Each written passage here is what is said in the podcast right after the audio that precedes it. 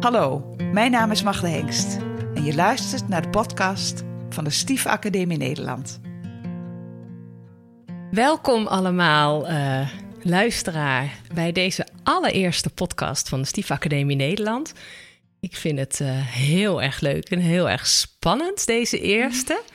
Um, maar wat kan mij gebeuren met Magda Hengst als gast? Die is voor mij zo vertrouwd. Dat zal allemaal wel blijken in dit, uh, in dit gesprek. Ik zal jullie eerst eens aan haar voorstellen. Magda is allereerst mede-auteur van het boek De Mijnen zijn de liefste, die wij samen schreven. Waar het allemaal mee begon. En daarnaast is zij hogeschooldocenten aan NHL Stenden te Leeuwarden. En verbonden aan het lectoraat, waarbij ze onderzoek initieert naar ervaringen van kinderen in samengestelde gezinnen.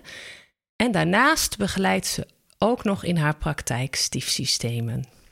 Dat is al heel veel, en Magda. En hebben we het nog niet eens over gehad dat je ook nog moeder bent en, stief, en stiefmoeder. Van alles. En, ja. Nou, ja.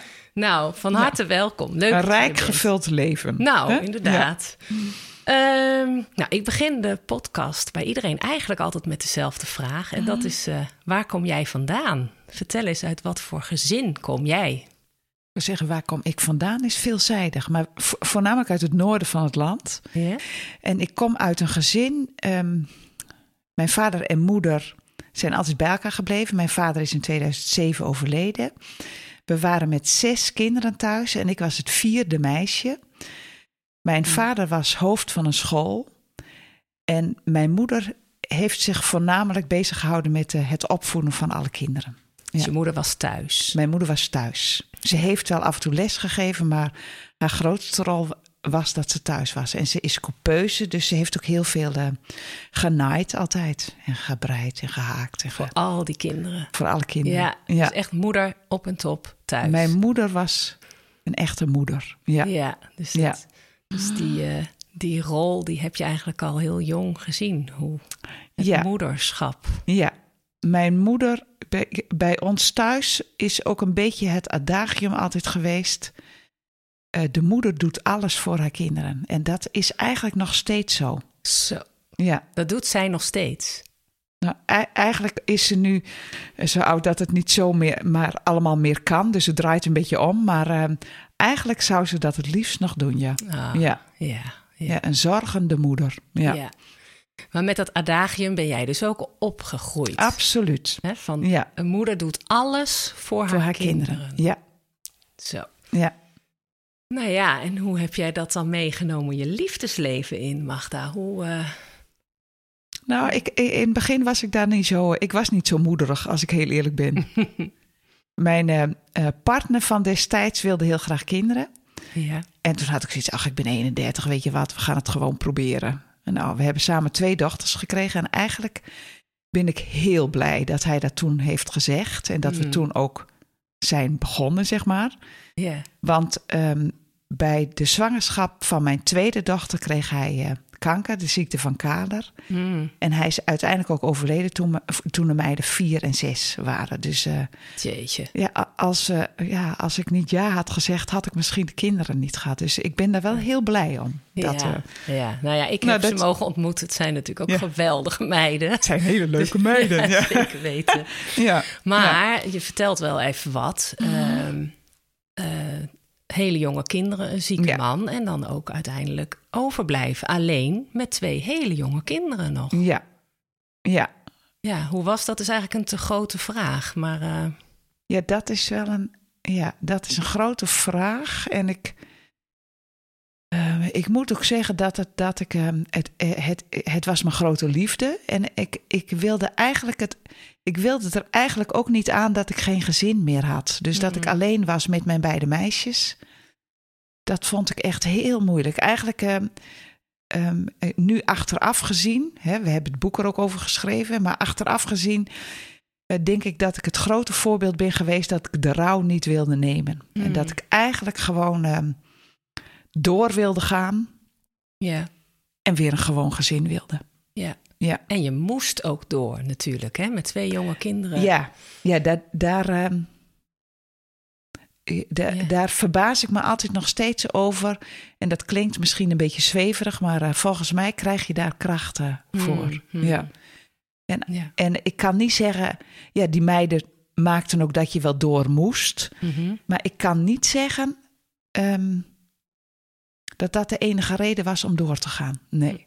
Nee, ik had toch zelf ook zoiets. Ik ben nog maar 37. Ja, joh. Het leven kan nu nog niet. eh, Klaar zijn. er zal vast nog wel het een en ander komen waardoor het weer leuk wordt. Ja, Ja. dat vertrouwen had ik wel heel erg. Ja. Ja. Ja. Dat vertrouwen en het verlangen om weer een gezin te zijn. Ik wilde- zei je net. Ik, ja. ik, ik wilde geen zieke man meer, want hij is vijf jaar ziek geweest. Ik was gek op hem. Ja. Maar ik had ook iets van: ik wil geen zieke man weer. Ik wil, ik wil weer gewoon. Ik Mhm. wil weer een gezin. Ik wil weer een gewone man. ja. En alsof het, nou, alsof we weer gewoon door konden gaan. Dat, dat, eh, nu, nu kan ik dat bewust zeggen. Toen Mhm. zei ik dat natuurlijk niet bewust. Nee. Nee. Maar was je toen ook bezig met... dan moet er dus een nieuwe man komen? Of... Ja, Ja. Ja, dat zag je toen wel als een soort oplossing van... hé, hey, eh, dan, dan wordt er weer een... nou, dan heb je weer een gewoon gezin. Ja, Ja. ja, ja, Ja, en dan is het net, eh, dan kunnen we het achter ons laten. ja, ja. ja. En dat is allemaal onbewust, maar ik denk dat dat toch wel meegespeeld heeft. Ja. Ja, En natuurlijk een groot verlangen, wat ik me zo kan voorstellen. Ja. Als je vijf jaar hebt gezorgd en... eh, ja. Terwijl die, die vijf jaar, achteraf denk ik, zijn dat de mooiste jaren van mijn leven geweest. mm, Tot, ja, nu zijn ze ook heel mooi. mhm. Maar ik kan niet zeggen dat ik dat akelige jaren heb gevonden. Nee. Nee. Nee. Hele intieme, Wauw, bijzondere jaren. Ja, ja. ja.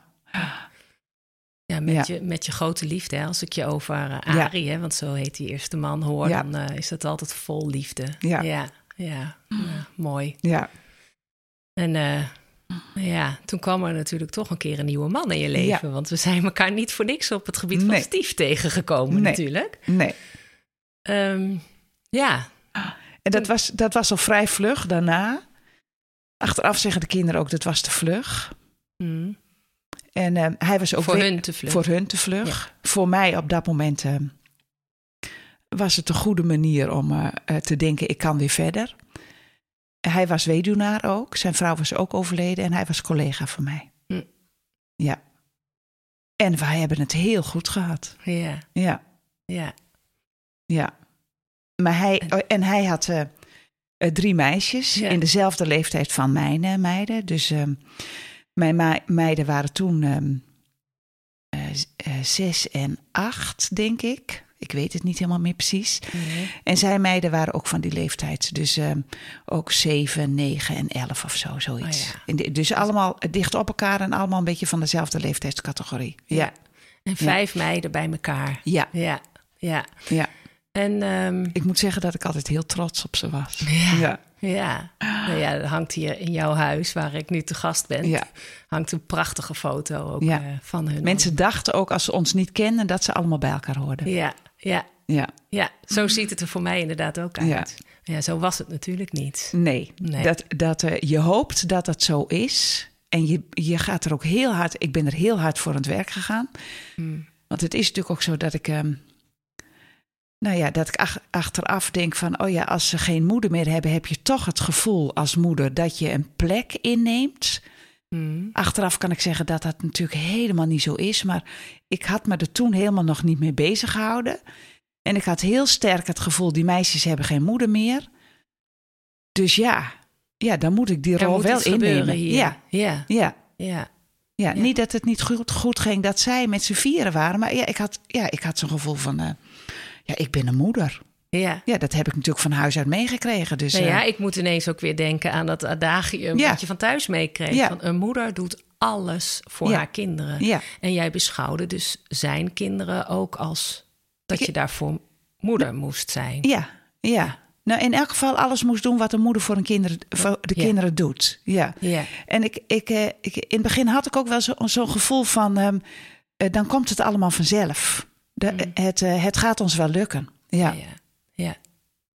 En dat is natuurlijk ook een hoop die je altijd eh, hebt. Ja. Ja. eh, de hoop dat je weer gewoon bent met z'n allen. Ja. Dat, dat, dat wilde ik heel graag. Ja, Ja, want zo, dat zei je net, zo, wou, je- zo ben je eraan begonnen, hè? Vanuit Ja. een, een, verlangen, verlangen. eigenlijk, hè? Dat je weer een nieuw Dat we weer een gewoon gezin waren. En, en Arie en ik, eh, al, al klonk dat net niet zo, maar we hadden altijd het idee van, nou, vier kinderen, dat is leuk. Hè? Ah.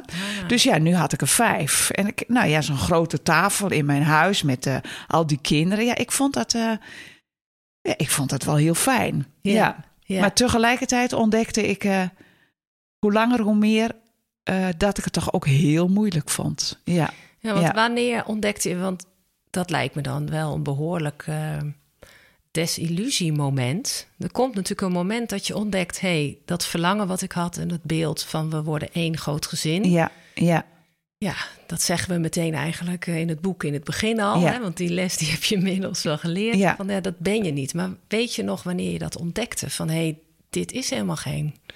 Nou, ik, ik denk dat dat een heel geleidelijk proces is geweest, maar dat ik heel lang ehm, ook mezelf heb. ehm, ehm, dat, dat die gedachte bij mezelf heb tegengehouden. Als ik, en heel hard heb gewerkt om het toch voor elkaar Ja, te ja. proberen te krijgen. Hmm, Ja.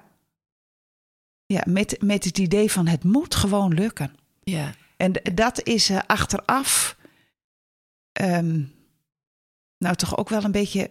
Ja, heb ik al mijn grenzen. eh, Ben, ik over- overheen gegaan, bewijs Ja. van. Ja, Ja. ja.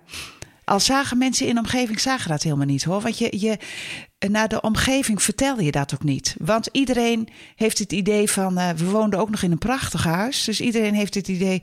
Wat geweldig. Die beiden hebben een partner verloren en die zijn nu weer bij elkaar. Die hebben elkaar gevonden. Ja. Nou, moet je Ja. kijken, nieuw geluk. Ja. ja. Ja, En het plaatje ziet er natuurlijk toch aan de buitenkant wel Prachtig. uit. Zeker als die meiden zo op elkaar lijken. Ja. Nou, hier, mooi. ja.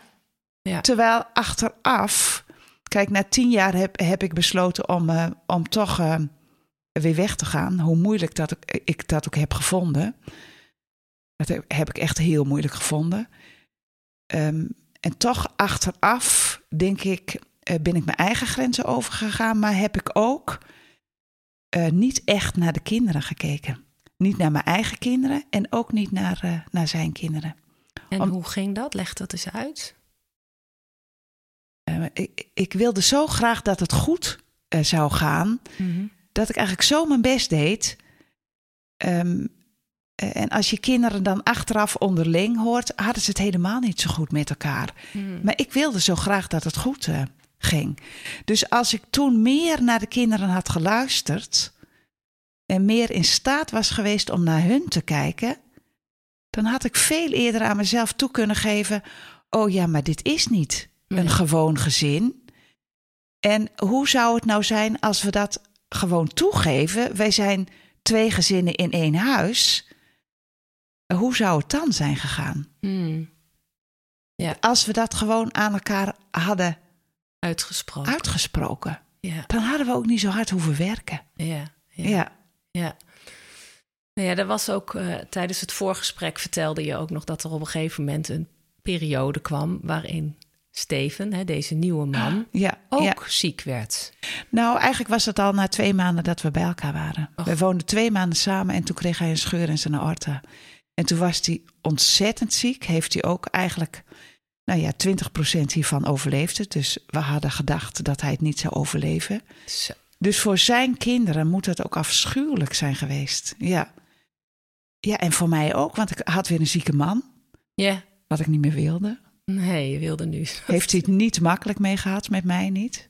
Nee. Want het is afschuwelijk voor hem geweest. Ja, Ja, maar ja, achteraf eh, gebeuren dingen. En eh, ja, ik, ik eh, heb ook mijn best gedaan, maar er zijn ook dingen niet zo goed gelukt. Ja, nou ja, het, het, het, ehm, zo'n situatie, als je eerst vijf jaar hebt gezorgd voor een man ja, en met twee kinderen achterblijft, weer zorgen, een nieuw, hè, nieuw Ja. verlangen, een nieuw, Ja. eh, nieuwe relatie. ja, Met het adagium, een moeder doet alles ja, voor haar kinderen. Dat is, klinkt voor mij als zorgen, zorgen, zorgen.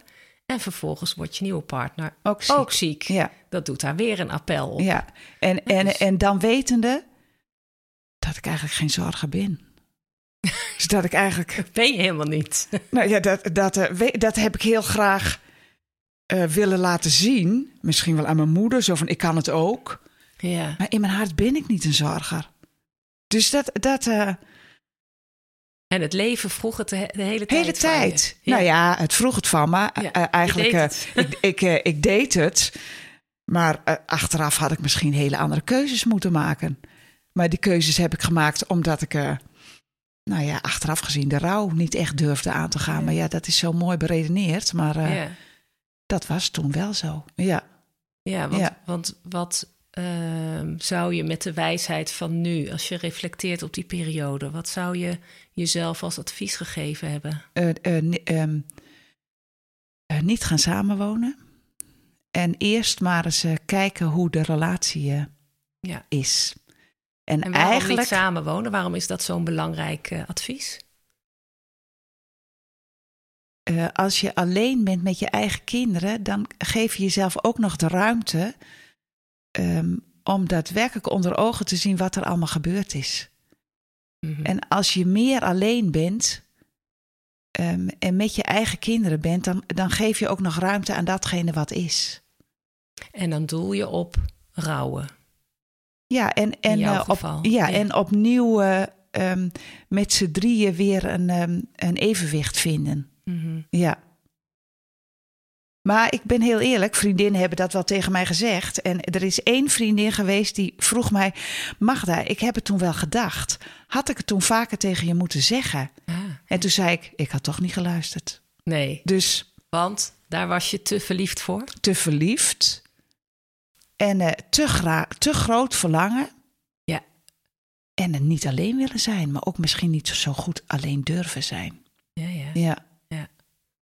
Ja dus volkomen begrijpelijk dat je die stap hebt gezet. V- voor toen wel. Voor toen. Ja. ja. Ik neem het mezelf ook niet kwalijk. Nee, Nee. het was zoals het was. Ja. Ja. Ja. Maar achteraf, denk ik, eh, is het niet voor niks geweest dat, dat er zo'n innerlijke drijf is geweest om dat boek te schrijven. Omdat ik het al de kinderen gun, ehm, zowel mijn stiefkinderen als mijn eigen kinderen, als al de andere kinderen, gun ik dat ze een ouder hebben die meer naar hun kan kijken. Mhm. Ja, En naar je kinderen kunnen kijken betekent ook, dat, hè, daar gaat nog iets aan vooraf. Dat je dus ook in jezelf kijkt. ja.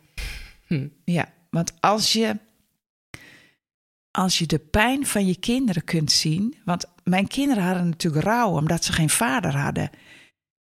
En mijn jongste dochter, Maartje, die kroop heel erg in zichzelf. Die, Mhm. die was heel, ehm, heel erg naar mij kijkend. Als mama was heel erg. Haar antennes waren naar mij toe. Hoe gaat het met mama? En mijn oudste dochter was heel boos. Hm. Dus eigenlijk hadden ze allebei een verschillende manier om hun rouw aan te gaan. Nou, die boosheid van mijn oudste. ehm, ze zegt nu wel eens: Ik was heel blij met een stiefvader.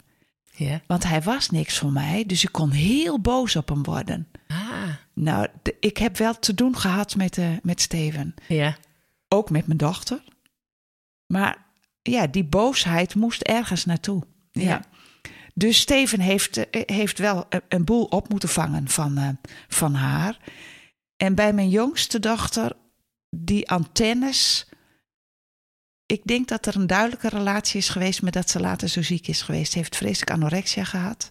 Hm. Dat ze toch op een, een of andere manier moest uiten: mag ik er wel zijn? Hm. Nou, dit is wel heel ver eh, beredeneerd, maar ik, ik geloof toch dat er kernen van waarheid in zitten. Natuurlijk was er genetisch ook iets. eh, is het haar manier geweest om om te gaan met, zoals eh, Femke de oudste boos werd, is het haar manier om zichzelf op te gaan eten, bij wijze van. Ja. Ja, Ja. ja. Doordat het systeem waar we in woonden niet klopte. Nee. En dat zie je toch ook bij de stiefkinderen, dat ze allemaal toch de last van hebben gehad. Dus Dus ik heb, ieder uit, hè, ieder kind Ja. uit op een eigen manier, wat Ja. je soms niet eens direct kunt Nee. lezen, nee, dat er iets niet klopt in Ja. het geheel. Ja, en dan moet ik zeggen, het was niet het stiefsysteem wat niet klopte, maar het klopte niet dat wij niet, dat, dat ik of wij niet echt naar de kinderen keken. Ja, ja. En beide te hard bezig waren om het geheel te laten slagen. ja. Dat, dat denk En ik nu. Hè? ja. Ja. En kan het ook zijn dat een kind ergens ook oppikt dat ehm, jij je eigen rouw eigenlijk eh, bent overgeslagen. En dan zo'n soort van: ik ga eens even aan mijn moeder schudden, want er moet nog iets uit. Ja. Dat is nooit bewust natuurlijk. Nee, dat is Het niet altijd bewust. onbewust. Het is wel zo dat toen, eh, toen Maatje eh, anorexia had, heb ik een jaar onbetaald verlof eh, genomen. Mhm. En toen zei Maatje tegen, achteraf zegt ze tegen mij, toen was jij er weer, mama. Ah. En ik denk dat ze eigenlijk zei. ehm, Ik heb je gemist. ja, oh, dat zei ze zeker. Ik Ja. heb je gemist. Maar ook, je kon weer naar mij kijken. Zo, Ja. zo. Ja, dus, dus en, en dat is voor mij natuurlijk heel moeilijk geweest om dat te Ja. horen. Ja, Maar aan de andere kant, het was zoals het was. ja, Ja, ja. ze is er goed uitgekomen. Dus eh, ja. ja, doordat ik uiteindelijk ook andere keuzes heb gemaakt. Ja, Ja, want ehm, nou ja, dit is natuurlijk. Je, je hebt al heel veel verteld. Wat is er Ja. veel gebeurd eigenlijk? Ja. Als ik dan denk, jeetje, om dit dan allemaal zo in een soort vogelvlucht te doen. Dat, Ja. dat, het waren tien jaar, hè, dus het is Daarom, heel lang daarom. geweest. Ja, Ja. precies. Want om dan wel- een sprong te maken, hè, want op, een gegeven moment, tien jaar later, besloot jij toch, ja, dit, hier gaan, ga ja. ik niet mee door. ja. Ja, En dat, dat had eh, niks te maken met de kinderen. Ik realiseer me ook echt dat die kinderen tien jaar lang eh, hun, hun hele belangrijke jaren van hun in een situatie hebben geleefd waar we het heel moeilijk hebben gehad. Mm. Dus eh, maar uiteindelijk, eh, het lag niet aan het gezin, maar het lag aan onze relatie. Mhm. En achteraf eh, ja, zijn we op een andere manier begonnen dan dat je vanuit een echte verliefdheid of vanuit een echte ehm, eh, verbinding kan beginnen. Ja, dus toen heb ik besloten weg te gaan. En dat was eigenlijk toen de kinderen zo oud waren eh, dat ze, nou ja, zo goed als zelfstandigen waren. Ja, ja. Dus je bent heel lang gebleven ook. ja. Ja lang Zo kan je het ook zien. Ja, achteraf ehm, had ik misschien toch eerder de beslissing moeten nemen. Ik dacht dat het niet goed was, maar misschien was dat wel beter geweest. En wat denk je, wat maakte dat je het zo lang hebt volgehouden? Ehm, Is dat dan ook weer dat Om, adagium? ja, maar ook omdat ehm, eh, mijn drie stiefkinderen hadden al een moeder verloren. Mhm. Mijn kinderen hadden ook al een vader verloren. Ze hadden zich weer gebonden aan anderen. Ja, En nu gooide ik dat weer overhoop. ja, ja, En dat, nou, dat, dat heeft me wel moeite gekost. ja. Ja. ja. Heeft me ook veel verdriet. Ja, nog. ik zie het. Ja. Ja. Dat is echt een heel moeilijk. Dat moet een ongelooflijk moeilijk besluit zijn ik, geweest. ik dit. heb dat besluit moeilijker gevonden dan ehm, het overlijden van mijn eerste man. Zo. Ja, Oh, wat heb Ja. je dan je hart en ziel gegeven, hè? ja. Ja, terwijl, helemaal. Zo. terwijl het is maar de vraag of dat een goede nou, het, dat is geen goede keuze geweest. Voor mij niet en voor de kinderen ook niet. Hm. Nee. Wa- Wat bedoel je met dat is geen goede keuze geweest voor Eh, mij? om het zo lang vol te houden. Nou ja. Ja, alsof jij de wereld moet redden. Hm. Dat is natuurlijk helemaal niet terecht. Ja. Nee, nee. En alsof jij de plek in kan nemen van een moeder van kinderen. Dat kan helemaal niet. Nee. Nee. Nee. nee. Er is ook een moment geweest dat je daar een gesprek over hebt gehad, hè? Met een van Met- je stiefkinderen, Ja. stiefdochters. Ja. Ik denk dat dat ongeveer een jaar nadat we uit elkaar zijn gegaan, ehm, eh, zaten we achter in de tuin. En toen ehm, voelde ik aan haar dat ze boos was. En toen dacht ik, het komt wel. Als ze het wil bespreken, dan komt het wel. En op een gegeven moment heb ik dat tegen haar gezegd. Als je nog iets wilt bespreken, dan hoor ik dat graag. En toen zei ze tegen mij, eigenlijk ben ik heel boos op je. Hm. En toen zei ik van, wat maakt dat je dan boos bent? Ze zegt, dat wat je voor je eigen kinderen doet... hun eens bellen en appjes sturen, dat doe je lang zoveel niet bij mij. Hm. En ik moest haar gelijk geven, want het was zo. Dat was het moment dat ik niet meer mijn eigen grenzen... en niet meer dacht dat ik moeder moest zijn. En, eh, en toen zei ik tegen haar, ik vind het heel naar voor je. Ik begrijp dat je een moeder mist. Ja. En toen moest ze heel hard huilen. En toen realiseerde ik me... eigenlijk is dit ook datgene wat ik heel lang heb tegen willen houden. Ja.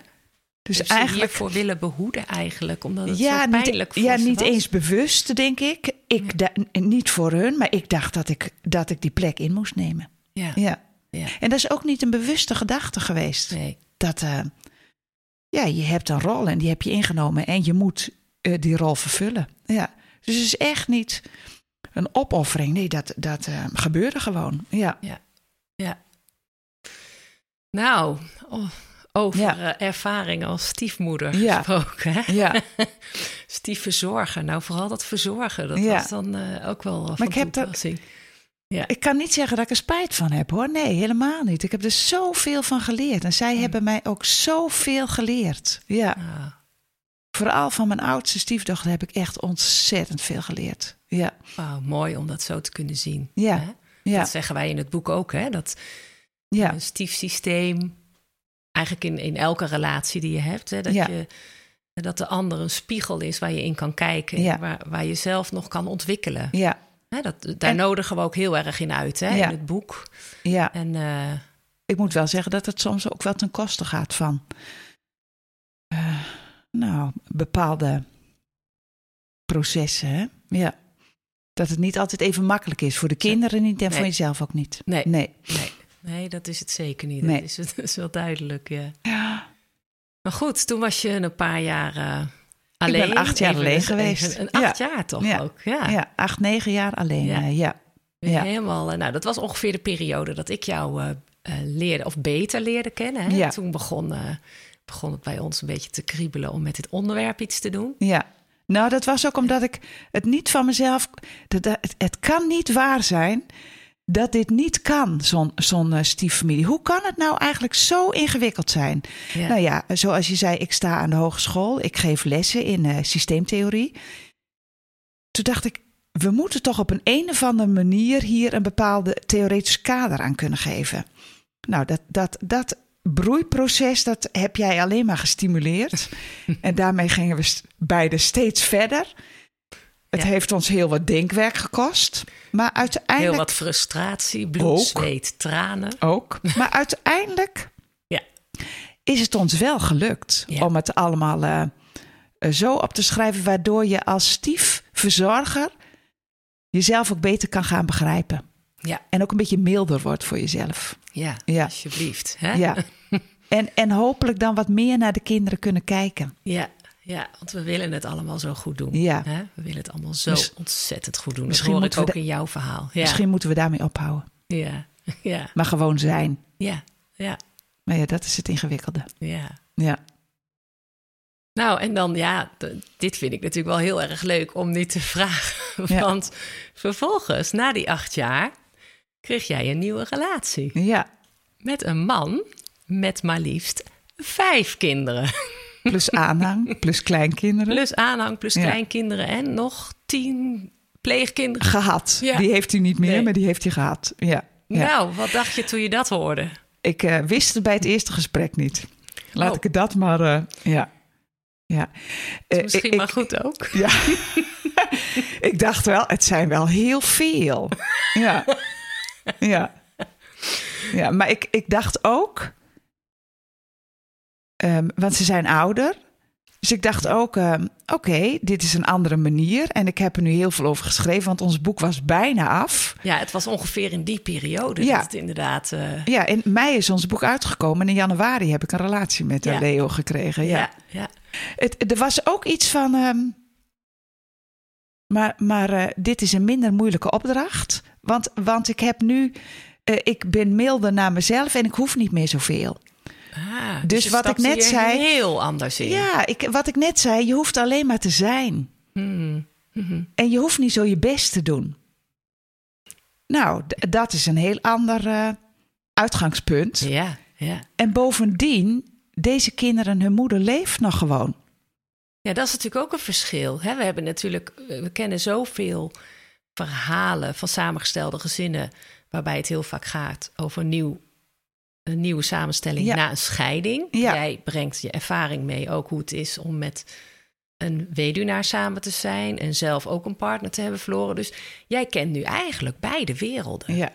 En de tweede wereld, ja, de tweede wereld nog niet zo heel goed. Nee, maar kan je al twee iets, iets, iets uh, noemen voor jouw beleving? Hè? Dan wat, wat het ene en het ander, wat het, wat overeenkomsten zijn of wat verschillen zijn in die situaties? Nou, het verschil is heel duidelijk dat ze natuurlijk ouder zijn en die andere kinderen waren jonger en deze man is gezond en de, de, de, de vorige relatie begon al heel vlug dat hij ziek was. Ja. Dus dat je meer een zorgrol op je moet nemen. Hier heb je natuurlijk minder een zorgrol, maar ik vind het grootste verschil eh, dat, eh, dat ik daar het gevoel had, ik moet een moederrol innemen, Mhm. omdat hun moeder niet meer leeft, Ja, onbewust. ja, En hier ben ik me heel bewust van het feit dat ze nog gewoon een moeder hebben. Misschien was dat ook wel zo geweest als hun moeder was overleden, dat ik me daar meer bewust van geweest was. Dus ik hoef, ik hoef alleen maar te zijn. ja, En ik hoef alleen, ik ben de partner van hun vader. Ja. En ehm, meer als moederrol heb ik bij hun niet. nee, Nee, dus dat is echt een hele andere. ja, Alleen eh, bij de kleinkinderen, dat is wel heel grappig. Want daar kwam het boek eigenlijk weer helemaal naar voren. Het jongste, de jongste kleindochter, Senna, vroeg mij... hoe zullen we jou dan noemen? ja, Dat vond ik echt een hele leuke vraag. En toen zei ik, nou, heb je bepaalde ideeën? En toen zegt ze, ja, Omi, oma ben je niet. Oh, dus die wijsheid die had Ja, ze want ze heeft Ja, een oma. ja, Oma ben je niet. nee. En je kwam ook later erbij, dus ze weet ook dat, er, dat je er eerst niet was. En Ja. toen kwam je. Ja, want zij is nu, ik hoop dat ik het goed gok, negen. ja. Dus voor haar, oma is oma. Ja. En toen zei, zei ze, zullen we dan Omi zeggen? ja. Maar een dag later zei ze, nee, we zeggen maar gewoon Magda. Ja. Nou, dus ik vond dat, dat hebben we, dat was na het, datgene wat wij in ons boek hadden geschreven. Want Ja. eigenlijk zeggen we precies hetzelfde in het boek. ja, Laten we eens met elkaar gaan bespreken hoe we elkaar gaan noemen. ja, En wie we zijn ten opzichte van elkaar. ja, Nou, ja, en als ik daar ben en de kleinkinderen zijn er, dan merk ik wel. Want dan heeft Leo een zorgrol naar de kleinkinderen. ja. Nou, af en toe vind ik dat lastig. Dat ik, wie ben ik nu? En moet ik ook zorgen? Maar het is veel makkelijker om daarna te kijken. Het is Ja. natuurlijk wel eens zo dat ik denk: oké, dit zou ik anders doen. Ja. Maar ja, dat eh, doet er dan Jij even niet toe. dus gewoon veel minder mee. Ja, Ja, ja, ja. Dus ik, ik kan heel anders kijken naar- in deze situatie. En ik, ik wou dat ik deze wijsheid had gehad toen ik eh, in mijn eerste relatie begon met die kinderen die het nog zo nodig hadden. Ja. ja, ja.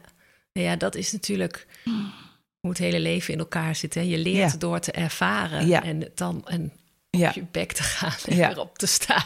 En ik, ik geloof En- dat en- alle ja. moeders hun uiterste best doen. Ja, Dus je doet je, Ja. je, doet je, je bent de, moeder, het beste moeder die je kunt zijn. ja. En goed genoeg is goed genoeg. Dat Ja. weten we ook uit dat de weten we, maar toch. Maar toch doen we zo ons best. Ja. En iedereen, dat, dat valt mij op in ons werk. Iedereen doet zijn best. Ja. Ook de kinderen doen hun best. die doen ook zo hun Die best. kunnen ook zo ontzettend hard werken voor het welzijn van het hele systeem. En Ja, het ziet er soms niet zo uit, maar het is wel zo. maar het is wel zo. Ja.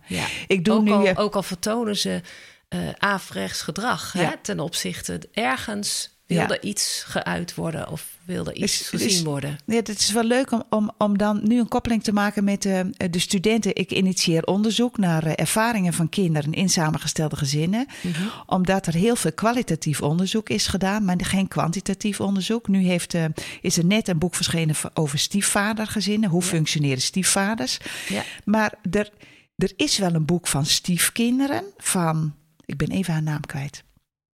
Nou ja, die, die eh, kan later misschien Staat nog... eh, vast op de boekenplank op de Ja. website van de Stiefacademie Absoluut, Nederland. Ja. absoluut. En daar worden kinderen gevraagd, maar niet naar de ervaringen. Want het zijn de verhalen van kinderen, maar niet naar de ervaringen van kinderen. Ik heb nu studenten bij mij op de afdeling Social Work. Die doen eh, onderzoek naar deze ervaringen. En dat zijn vaak studenten die zelf ook uit een samengesteld gezin komen. Ah, die kiezen dan voor dit die vak of dit onderzoek. ja, die kiezen bewust voor dit onderzoek. Ja, en dat is niet voor niks. Nee, en achteraf is het heel leuk om van deze studenten te horen. Terwijl ik dit onderzoek deed en voorbereidde, ontdekte ik bij mezelf dat ik me zo erkend voelde. Iets wat ik mijn hele leven eigenlijk niet heb ervaren. En het doet me zo goed dat ik gezien word als kind van een samengesteld gezin. Wauw. En toen dacht ik, dit is een bijproduct, maar dit is zo waardevol. Ja. En deze kinderen interviewen dus ook uh, jongvolwassenen die opgegroeid zijn in een samengesteld gezin. Dus dat zijn jongvolwassenen van boven de 18. En die vragen ze naar ervaringen die zij hebben gehad als kind in het samengesteld gezin. Zo. Nou, het is een. Ik vind het een rijkdom om het te mogen lezen. Want het, dat wat wij in ons boek schrijven, klopt gewoon. De loyaliteiten die er zijn, de, de ingewikkeldheid die ze hebben, de manier waarop ze met hun stiefbroertjes en stiefzusjes omgaan. Um, het ingewikkelde van het heen en weer gaan in gezinnen en dat ze toch van beide ouders moeten kunnen blijven houden. En Ja. dat als uh, de uitwonende ouder niet uh, aanwezig mag zijn, dat ze ook geen band kunnen opbouwen met de stiefouder. Ouder. Ja. Omdat hoe kun je nu je stiefpapa of mama leuk vinden als je eigen papa en mama er niet mag zijn? Dat kan niet Nee. in, een kind zijn, in een kind haar hoofd. Nee. Dus als ik dat dan teruglees, dan denk ik: Wauw. oh, we moeten veel meer van deze kinderen weten. Om daadwerkelijk de hulpverlening er ook op aan te kunnen passen. Zodat we Ja. weten als hulpverleners op welke manier we ouders nog beter kunnen begeleiden. Ja. Om naar hun kinderen te kijken. Ja. Ja.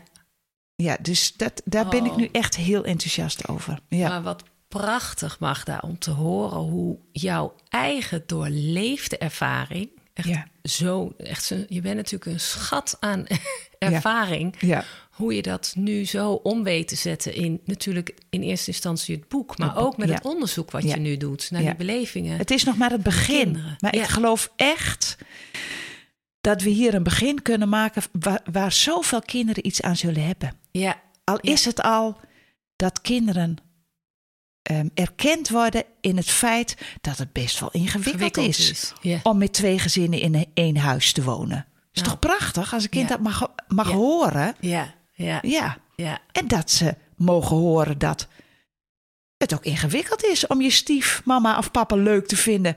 Ja. Als je je eigen papa en mama nog niet eens leuk mag vinden. Of Ja. in elk geval de uitwonende ouder niet leuk mag vinden. nee. Wat, Ja. zou dat, een wat zou dat waardevol zijn voor de kinderen als ze dat mogen weten? Ja, Ja. ja. Nou, prachtig. Prachtig om te horen hoe je al je... Daar wil ik mijn hart voor maken. Ja, ja, Ja. nou dat, eh, Ja. dat zie ik je ook al jaren doen. Om Ja. hier met hart en ziel voor dit onderwerp eh, Klopt. je in te zetten. Ja, klopt. Nou, gewoon heel erg dank daarvoor dat je dit doet. Dat je je ervaring zo de wereld inbrengt. En dat je dus ook Ja. in dit gesprek Ah, zo open bent over ook de ingewikkeldheden en Ja. de uitdagingen. Die en ook dingen die niet goed zijn gegaan. Ja, ja. Ja. ja. Ja. Nou, dat is, eh, dat is denk ik heel helpend. En ik denk dat er Mm. heel veel luisteraars daar ook heel blij mee zijn. Ja. Mm. Hè, om het open en het eerlijke verhaal te horen. Want eh, het is niet altijd even makkelijk. Ik denk- En er zijn ook prachtige voorbeelden. Hè? Ja. Dus eh, ja. dat ook. Maar Ik, eh, ik denk hoe meer we aan onszelf toegeven, ehm, dat, we, dat sommige dingen minder makkelijk zijn en sommige dingen makkelijker. Dat het mag zijn wat het is. mhm, En als ja, we daar meer woorden aan gaan geven, eh, dat het dan makkelijker wordt. ja, ja. Ja. Nou, en daar draag jij helemaal je steentje aan bij. Ik hoop het. Ik Dank hoop het wel. echt. Ja. Als jij nou eens een muziekstuk of een, een liedje of een, nou, een, een, een hit zou moeten noemen wat voor jou uitdrukt eh, wat jij in jouw stiefervaring hebt ervaren. Welk nummer en van wie zou dat dan zijn? Misschien heeft het zou zijn Morning Has Broken van Cat Stevens. En dat Ja. heeft ermee te maken dat je elke dag weer opnieuw kan beginnen.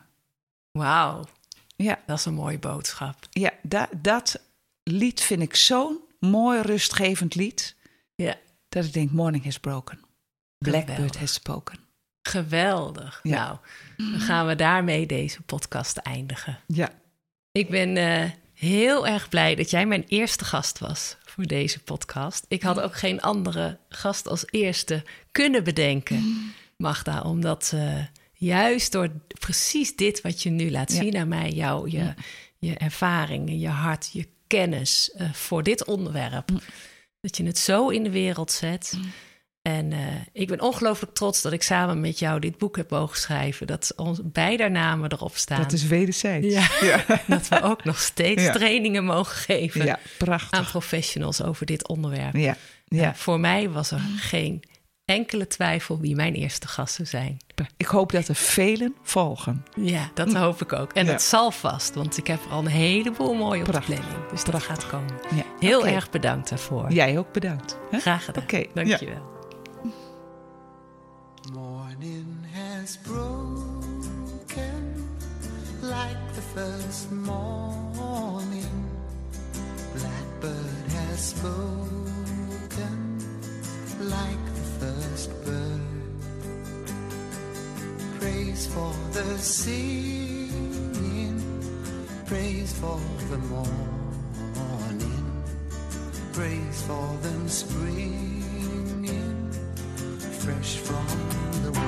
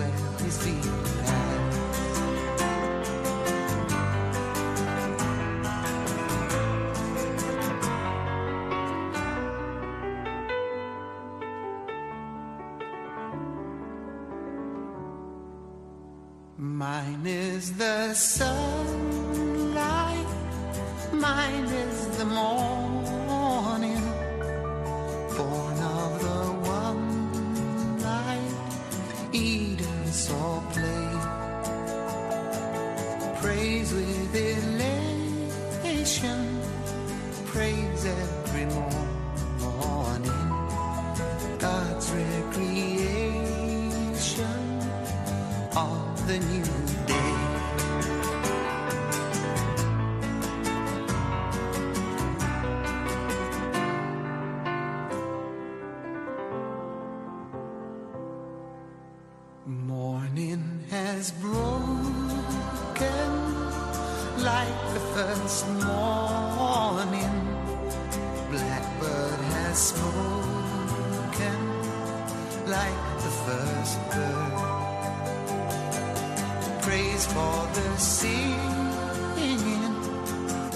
for the morning,